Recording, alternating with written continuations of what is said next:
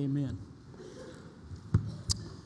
Well, David, I kid about your age and how long you've been here, but uh, I think Jamie was actually just starting to eat solid food about the time that you started here. So I think he was still on cradle row in his home church about the time that you started working here.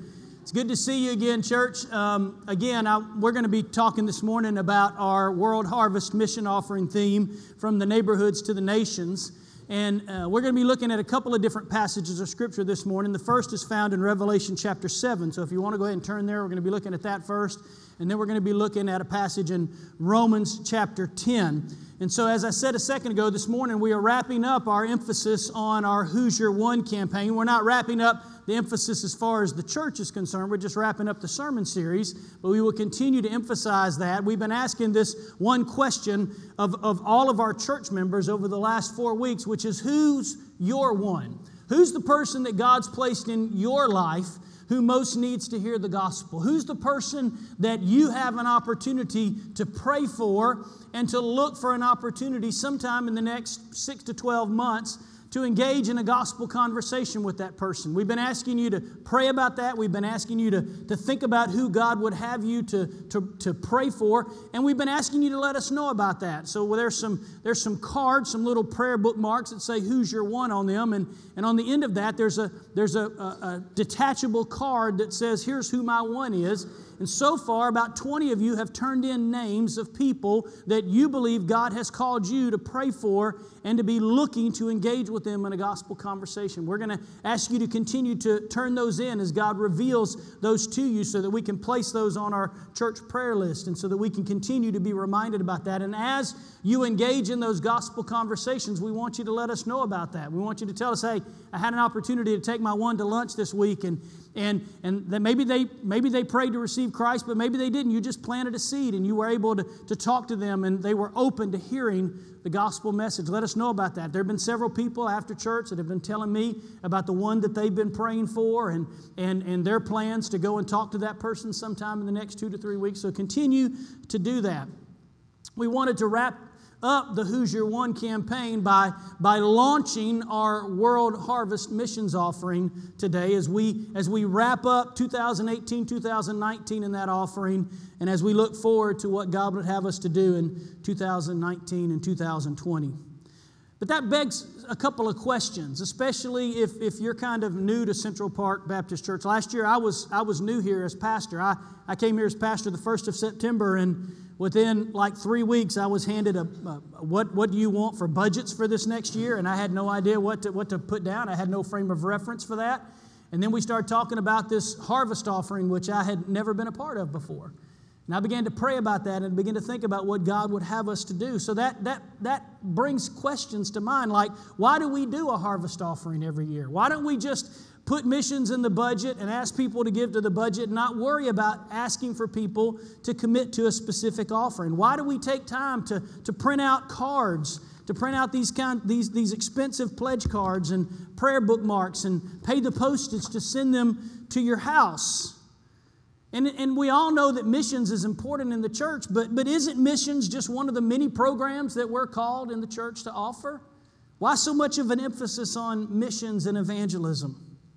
Why would I dare ask you as a church family to seek the Holy Spirit in prayer and to ask the Spirit of God specifically to reveal to you what His will is to financially commit to missions in the Great Commission? Doesn't that seem a little presumptuous of me as pastor? To say that I believe that God has called every single person in this church not only to be actively obedient to the Holy Spirit through the matter of, of tithing and through the matter of, of generous giving to the church, but, but also that I believe that God's called every one of us in some way to play some part in accomplishing the Great Commission. Some people believe that we shouldn't talk about money in the church at all, that we should stop talking about money in the church, and certainly that we should avoid asking people to give over and above what they typically tithe. So, why do we do this? Let me answer that in a couple of ways. First of all, as I said a second ago, Central Park Baptist Church is the first church that I've ever served at that placed such a strategic and intentional emphasis on funding missions through a special annual offering. And because it was so new last year, I really didn't really know what to do and how to lead through that process. Many of you know that this offering began many years ago as a way for this church to pay down some, some building debt while at the same time to be able to continue to demonstrate a spirit of generosity and a commitment towards missions. And in, over the years, as we've become debt free as a church, we've been able to just focus the entire focus of this offering strategically on missions and ways that we believe God has called us as a church to partner in missions. I have several pastor friends that I talk to quite often, some here in the city of Decatur, some in other places. When I tell them that I'm privileged to serve at a church that this last year gave $113,000 just over and above their tithes to Great Commission ministries, many of my friends who are pastors are very, very surprised by that. Your, your, your spirit as a church, for a church our size, to demonstrate such incredible generosity is not something that we see in many churches today.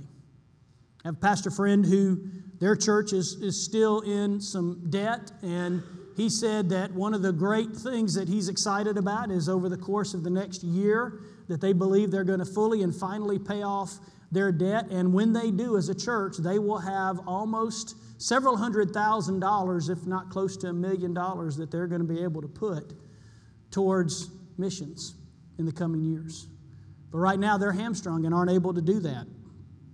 So, let me give you a few ways that your giving this year has helped to accomplish the Great Commission here at Central Park Baptist Church. Through your giving to the harvest offering, you have enabled us to serve in ministries locally, such as First Priority.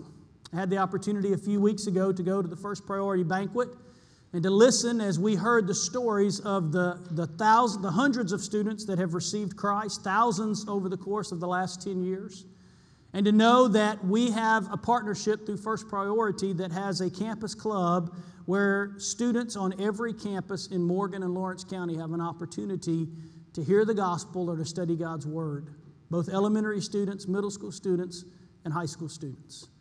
And we're able to partner financially with First Priority because of the gifts that you give through the harvest offering. That's not in our regular church budget. This year, we're going to add to our harvest offering a partnership with Save a Life, which works with ladies who find themselves in a crisis pregnancy situation and working with them to, to, to help them through that.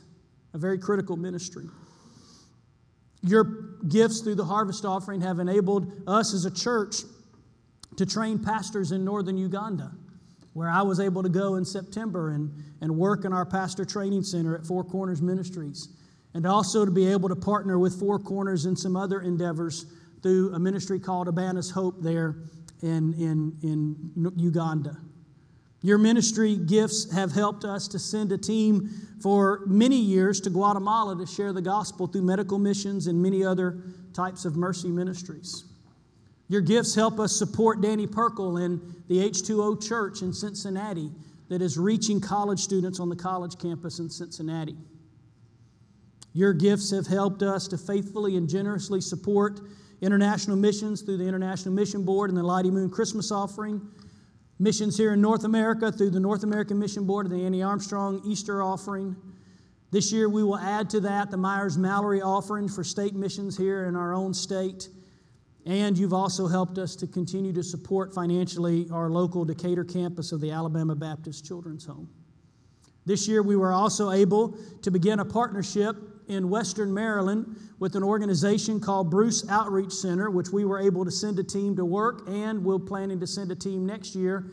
And if we are able to meet our budget goals, we hope to be able to add support for Stephen Carr, who is the pastor of that ministry. Stephen is actually in Alabama this week. He will be here tomorrow to meet with Ken and I and anybody else who'd like to meet him. He is a bucket of energy and would love to get to know you if you'd like to meet him. He'll be here tomorrow.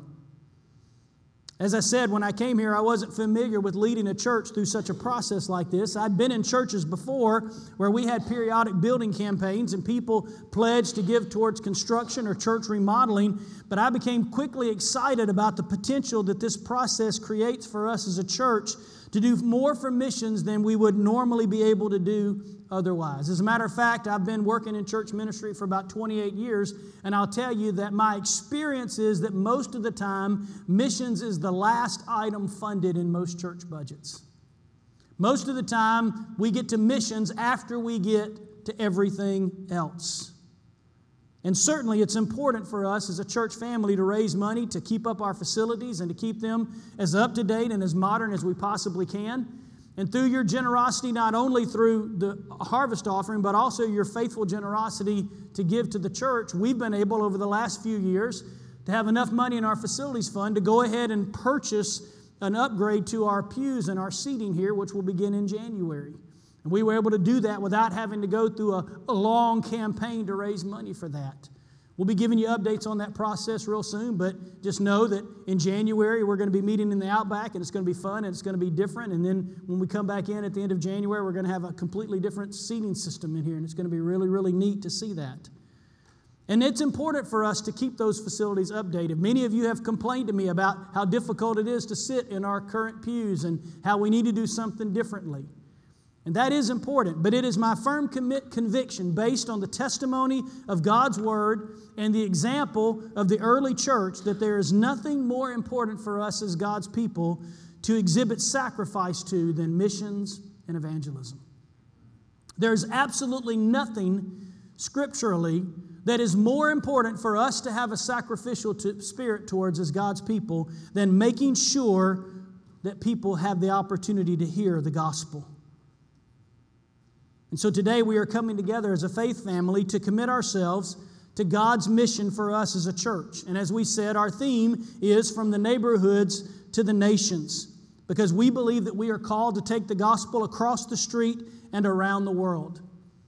And so, in just the next few moments, I want to share with you four reasons why I believe, according to the testimony of Scripture, that missions and evangelism matter most, more than anything else in the church.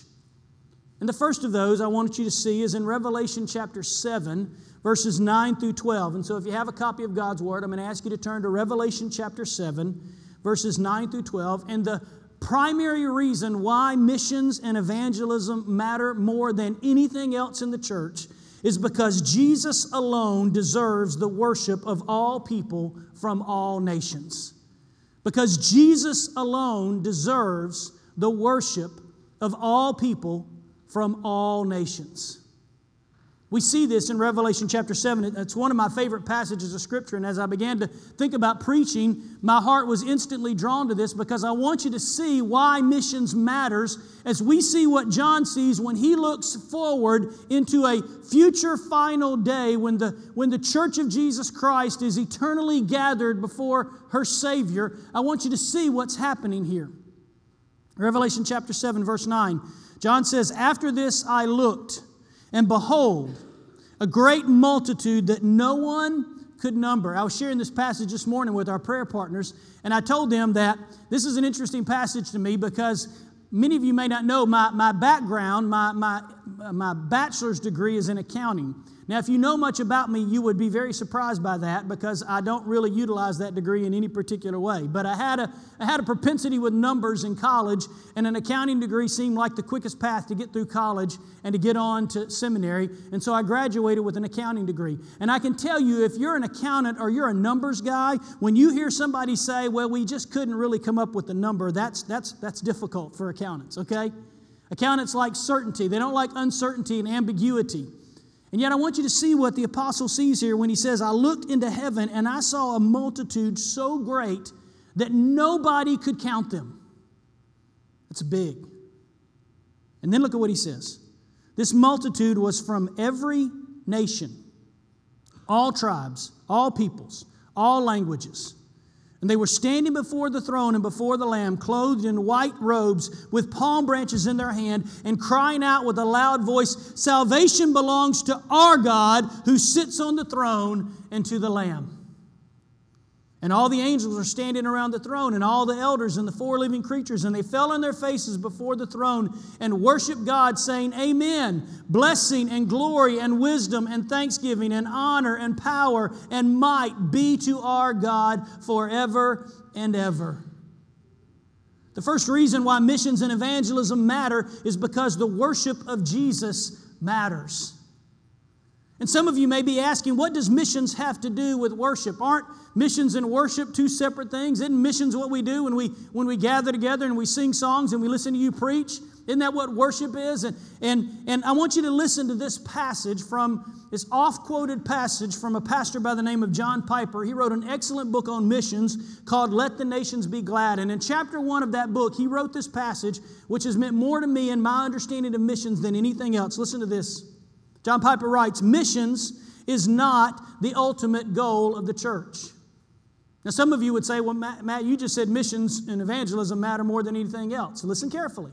Missions is not the ultimate goal of the church, worship is. But missions exist because worship doesn't.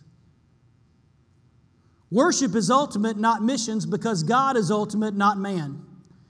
And when this age is over and the countless millions of the redeemed fall on their faces before the throne of God, missions will be no more.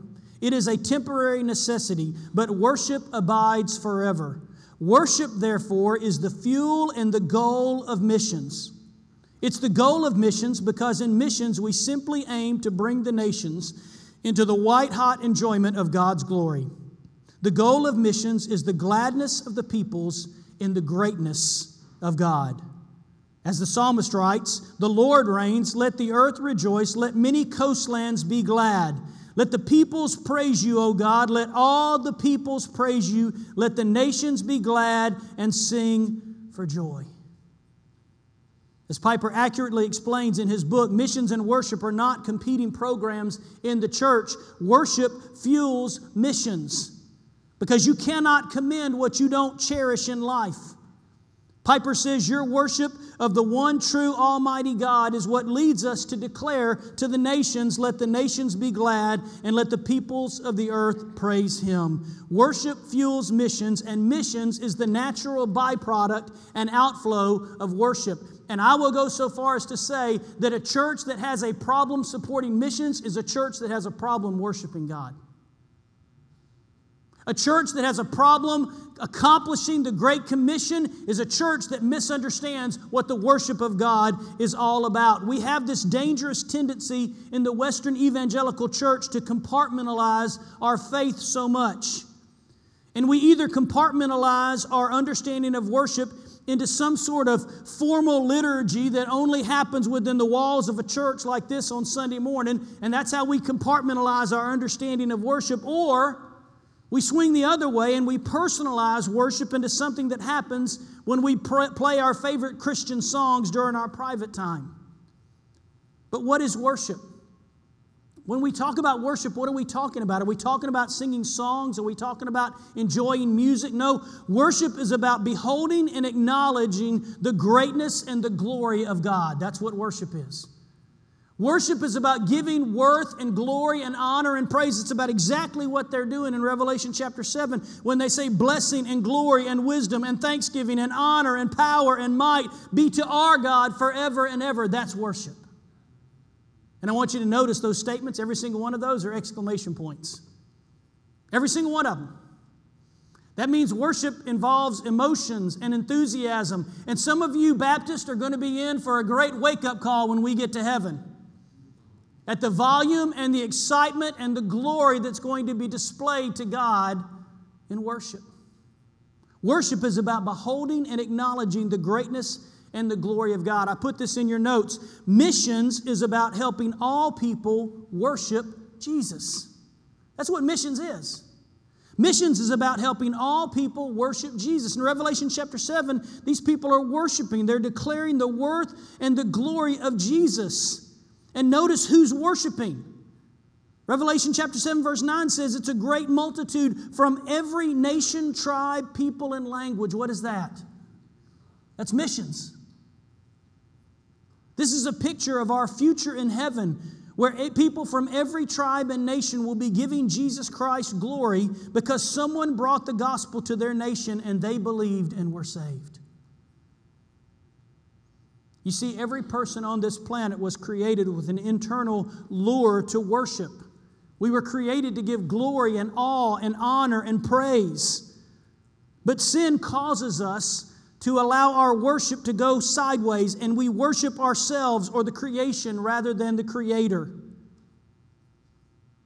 Missions and evangelism matter because Jesus is the only one who truly deserves our worship, because He is the Lamb of God who has taken away our sins, and He alone deserves the worship of all people from all nations. Missions is simply the vehicle we use to bring the nations to worship Jesus. What does worship have to do with missions? Worship has everything to do with missions. Because Jesus alone deserves the worship of all people from every nation. But another reason why missions and evangelism take priority in the church and matter is because lost people's understanding about God is insufficient to save them. Now, I want you to turn to Romans chapter 10. And we're going to be spending the next few minutes in this passage of Scripture. And I want us to see, first of all, in Romans chapter 10, verses 1 through 3, that Paul demonstrates for us that lost people's understanding of God, while they have knowledge of Him, that knowledge is insufficient to save them. Look at verses 1 through 3 of Romans chapter 10. He said, Brothers, my heart's desire and my prayer to God for them is that they may be saved. Now, the them that Paul is referring to here is his, is his fellow Israelites, the Jews. Paul writes through Romans 9 and through uh, chapters 9, 10, and 11 about his desire to see the people of Israel, the Jews, come to understand Jesus as Messiah and to have faith in him. But in the midst of that, he says, My heart's desire and prayer for them is that they may be saved. I bear witness to them that they have a zeal for God, but not according to knowledge. For being ignorant of the righteousness of God and seeking to establish their own, they did not submit to God's righteousness.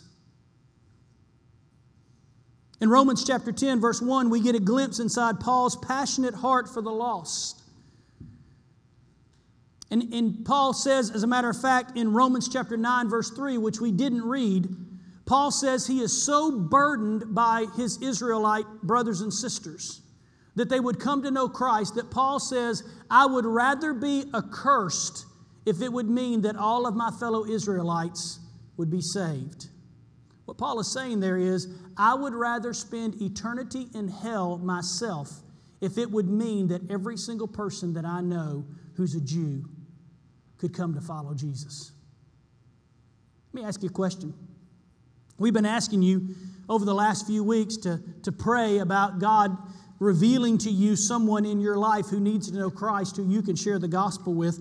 Have you ever longed so badly to see someone become a Christian that you would be willing to say, I would go to hell in their place if it meant that they would trust Christ and be saved? Have you ever desired somebody to be saved that badly? Did you say, God, if someone has to go to hell, I would rather it be me than them? That's what Paul's saying in Romans chapter 9. He has an incredible burden for the lost, an incredible burden to see people come to know the truth about Jesus Christ. And my prayer is that the Spirit of God will develop in us at Central Park a spirit that continually says, My heart's and desire and prayer to God is that my one would be saved. My greatest desire in God is that this person that God's placed in my life would be saved. And the truth is that every one of us in here truly want to see the lost find Jesus. I don't know of many church members that say, well, you know what, I really don't care if people get saved. you know, Pastor, you talk a lot about missions and evangelism and sharing the gospel, but I'll just be real honest with you. I don't really care if anybody ever gets saved. Nobody ever says that to me. We all want to see the lost get saved, right? How many of you have somebody in your life right now that you said, I want to see this person come to know Jesus Christ as Savior? Does anybody have somebody like that? All of us want to see some lost people get saved. The problem is, desire is not enough. Desire is not enough. Paul shows us the problem in verses 2 through 3 when he says about his fellow Jews that he can testify that they are zealous for God, but their zeal is not based on knowledge. That statement is appropriate for many people that you and I encounter every day. Because every one of us meet people and know people who say they believe in God, especially here where we live. It seems like everybody has this general, generic understanding of who God is or what, what God is like. And so if you try to engage in a conversation, you start to talk about God or the gospel, everybody goes, Oh, yeah, I believe in God. Many of them say the right religious things. Yeah, I believe in God. I, I got saved when I was eight years old at such and such Baptist church at Bible school. They say the right stuff. And for many of the people that you and I know who are apart from Christ, some of them seem very zealous to know God. Some of them would say, Yeah, I, I really do want to be a good person and I want to I want to be a good Christian. And yet, many of them continue to stay in their sin and continue to live life on their terms without submission to God and without submission to His Word. The problem is they're just like what Paul describes in Romans chapter 10. The problem is not that they're not zealous, the problem is that their zealousness is separated from a true saving knowledge of Jesus Christ. Simply put, they don't know who He is, they don't have a personal relationship with Him. As a result, Paul says in the book of Romans, chapter 1, that although they don't glorify God nor give thanks to Him, but in their thinking, their, their foolish hearts were darkened. Lost people have futile minds and darkened hearts. In verse 3 of chapter 10, Paul says that since the lost do not know the righteousness of God, they seek to establish a righteousness of their own, not submitting to God's righteousness. What this means is that lost people, people without God, don't submit to God's standards naturally. So instead, they seek to establish their own standards for goodness and righteousness.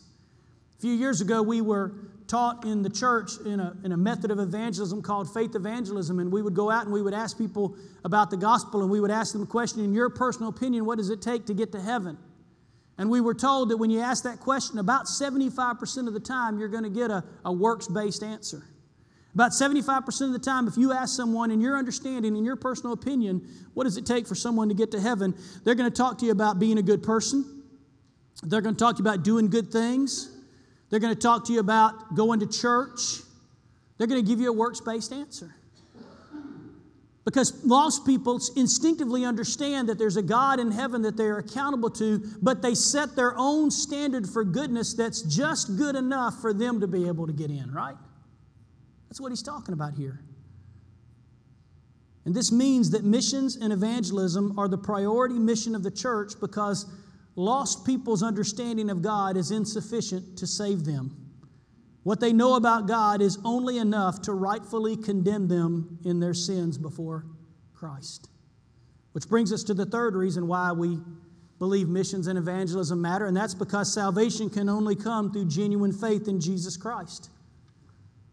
If lost people's knowledge of God is insufficient to save them, then how can they be saved? Well, the Bible tells us that salvation can only come from genuine faith in Christ. We've seen the bad news about lostness in verses 1 through 3, but in verses 9 through 10, we see the good news about salvation. Paul gives us an incredible promise that motivates us to go to the lost and the nations and declare the gospel. Look at Romans chapter 10, verse 9. Paul says, If you confess with your mouth that Jesus is Lord, and believe in your heart that God raised him from the dead, you will be saved. For with the heart one believes and is justified, and with the mouth one confesses and is saved. This promise tells us that any lost sinner who genuinely declares the lordship of Jesus from a heart of personal faith and truly believes in the gospel will be saved. What an incredible promise, right? Any lost sinner who will confess or declare with their mouth that they believe that Jesus Christ is the Son of God, the rightful Lord of this world. And if they believe in their heart the gospel that Jesus died on the cross according to the scriptures, was buried and rose again on the third day according with the scriptures, that if they will truly believe that by faith, that they will be saved. I don't know if you've been keeping up with social media or current events over the last month, but the past few weeks, the evangelical world has been stirred by the news that one of the most visible and successful entertainers in our world today has apparently experienced a gospel conversion. Now, time will tell whether it's a true conversion, and time will tell as, as we watch him because there have been many, many others, many entertainers, many celebrities over the years that have come out and said that they're Christians and they believe in Christ only to fall away over the years. But Kanye West, probably one of the most visible entertainers in our world today, over the past month has recently confessed his public faith in Jesus and has been traveling with a church choir leading worship services in cities instead of concerts. And he's been attending a Bible preaching church. And here's what I know I don't know whether Kanye is genuinely saved or not. But I do know Romans 10 9 and 10 tells me that if Kanye West declares that Jesus is Lord and believe in his heart that God has raised him from the dead, that Kanye West will be saved. And I know that's true for every single person that you and I know too.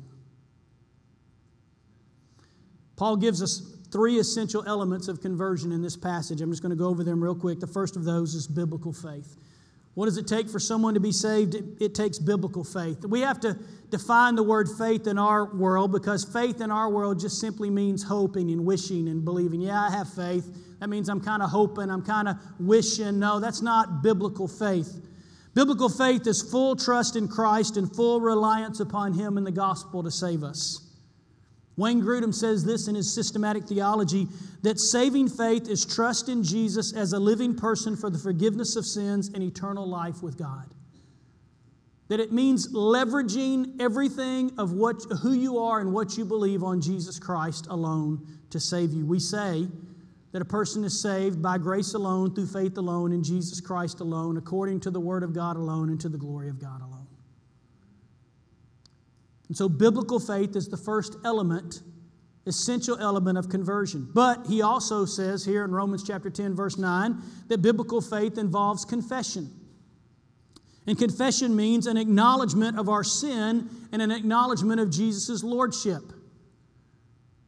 1 John chapter 1 tells us if we confess our sins, he is faithful and just to forgive us of our sins and cleanse us from all unrighteousness. And Romans chapter 10 verse 9 says if we confess or declare with our mouth that Jesus is Lord, that we can be saved. And so we need biblical faith and we need a confession. We need an acknowledgement that we are insufficient to get to heaven on our own and that we confess our sins before a holy and righteous God and we confess the lordship of Jesus Christ over our lives. And then, thirdly, it takes a repentance. It takes repentance. Repentance is simply turning from sin and turning to follow Jesus. The word repentance in the Greek means metanoia. It means a change of mind that results in a change of action. So, most of the time when I'm trying to de- describe repentance, I say, Repentance is I'm living my life and I'm walking down the path that I want to choose. And yet, in the midst of that, I begin to feel a, a, a gravity that the way I'm going is wrong and that the eternity that I'm headed to is dangerous. And, and I hear I hear the gospel and I hear Christ call out to me to believe the gospel and to repent. And so repentance means I have come to the decision that this way doesn't work and the only way I can go is the way that Christ is going. And so repentance means to change my way of thinking, which results in a change of action. And now I'm no longer walking that way. I'm walking towards Christ and I'm walking with Him. That's what repentance is. And for many people that you and I didn't know, the problem is not that they don't believe in God. The problem is not that they haven't been to church and they, they haven't walked an aisle and prayed a prayer. The problem for many of them is that they've never truly experienced repentance. They've never truly come to, the, to their part in their life where they said, I am turning away from life lived on my terms and I am turning instead to a life lived on Jesus' terms. And those three elements faith, confession, and repentance are essential elements of conversion. One cannot experience conversion without faith and repentance. And so we believe that missions and evangelism matter, matter because salvation can only come through genuine biblical faith in Jesus Christ. But then finally, we believe that missions and evangelism matter because lost people will not believe in Jesus unless we, the church, proclaim Christ to them. Romans chapter 10, verses 14 through 15 say this best. How then will they call on him in whom they have not believed? That's faith. How can someone be saved if they don't believe in Jesus? And how are they to believe in him or exercise faith in him of whom they have never heard? And how are they to hear without someone preaching? That word does not talk about the preaching that I am doing today, it's talking about the proclamation of the gospel to them. And how are they to preach or to proclaim the gospel unless they are sent? As it is written, How beautiful are the feet of those who preach good news. You see, if we believe that lost people's knowledge of God is insufficient to save them, and because we have the promise that everyone who calls upon the name of the Lord will be saved, then it's the responsibility of us as the church, as the redeemed people of God, to declare the glory of God and the gospel of Jesus Christ to every person on this planet. Let me ask you a question Do you really, truly believe, as I said earlier, that lost people's knowledge of God is insufficient to save them? Do you believe that people who, who are lost do not have the knowledge necessary to save themselves? If you believe that, then do you believe the only way they can be saved is by expressing faith and repentance in Jesus Christ? If you believe that's the only way people can be saved, then here's what Paul is saying in Romans chapter 10, verses 14 through 15 is how are they going to do that if we don't go? That's the mission of the church. That's the mission that the Lord gave us. That's what the Great Commission harvest offering is all about. This, re- this week I was reading an excerpt from a book by Dave Donaldson where he quotes Rich Stern, who is the former CEO of World Vision. And Stern once shared this, this word picture with them to help them to understand what the mission of the church is. Rich Stern said this God has designed our bodies so that when there's a wound or an infection, all the white blood cells in the body move towards that infection to fight it off and bring healing. Now, I can testify to that because I just spent a week in the hospital a few weeks ago with malaria. So I know what that's about. God's perfectly designed our bodies that whenever there's a wound or an infection, the white blood cells count move there to the white blood cells move there to fight off that infection and to bring healing. And then Rich Stern said the church should be doing the same thing in the community. Wherever there's a wound, wherever there's infection, wherever there's a lostness, wherever there's a brokenness, the church should be about moving there to bring the gospel of Jesus Christ. I love these words by one of my favorite preachers, Charles Spurgeon, who once said this Every Christian is either a missionary or an impostor. Recollect that you are either trying to spread abroad the kingdom of Christ or else you do not love him at all. It cannot be that there is a high appreciation of Jesus and a totally silent tongue about him. The man who says, I believe in Jesus, but does not think enough of him ever to tell another person about him by mouth, by pen, or by tract is an impostor. Those are harsh words. But they make us think about our calling as Christians. Paul gives us four things, real quick. I'm going to give you these and then I'm going to close us out. Paul shows us four critical truths about lost people in verses 9 through 10. Number one, to call on Christ, they must first believe. If people are going to call on Christ in salvation, they must come to the place where they believe. But to believe in Christ, they must first hear the gospel. If lost people are ever going to believe in Christ, if people, and, and, and, and statistics tell us that 50 to 60% of Decatur is probably unchurched, and the vast majority of the population greater than that is probably lost. If the people in our community are going to believe in Christ, they have to hear the gospel. To hear about Christ, then someone must first share the gospel with them. That's what Who's Your One is all about. It's about who God has called you to pray and share the gospel with. But to share the gospel, someone must be first willing to go. How then can they preach unless they are sent? Someone has to be willing to go. And so may God call us all to be willing to go to share the gospel with everyone that we can so that they can hear the gospel and believe the gospel and be saved. As I said before, there are many ways that we do that as a church. We do that by going, but we also do that by giving. And so, what we're calling us as a church family to do in this season, in this month of November, is to pray, God, what would you have me to do to help us accomplish the mission of Central Park Baptist Church?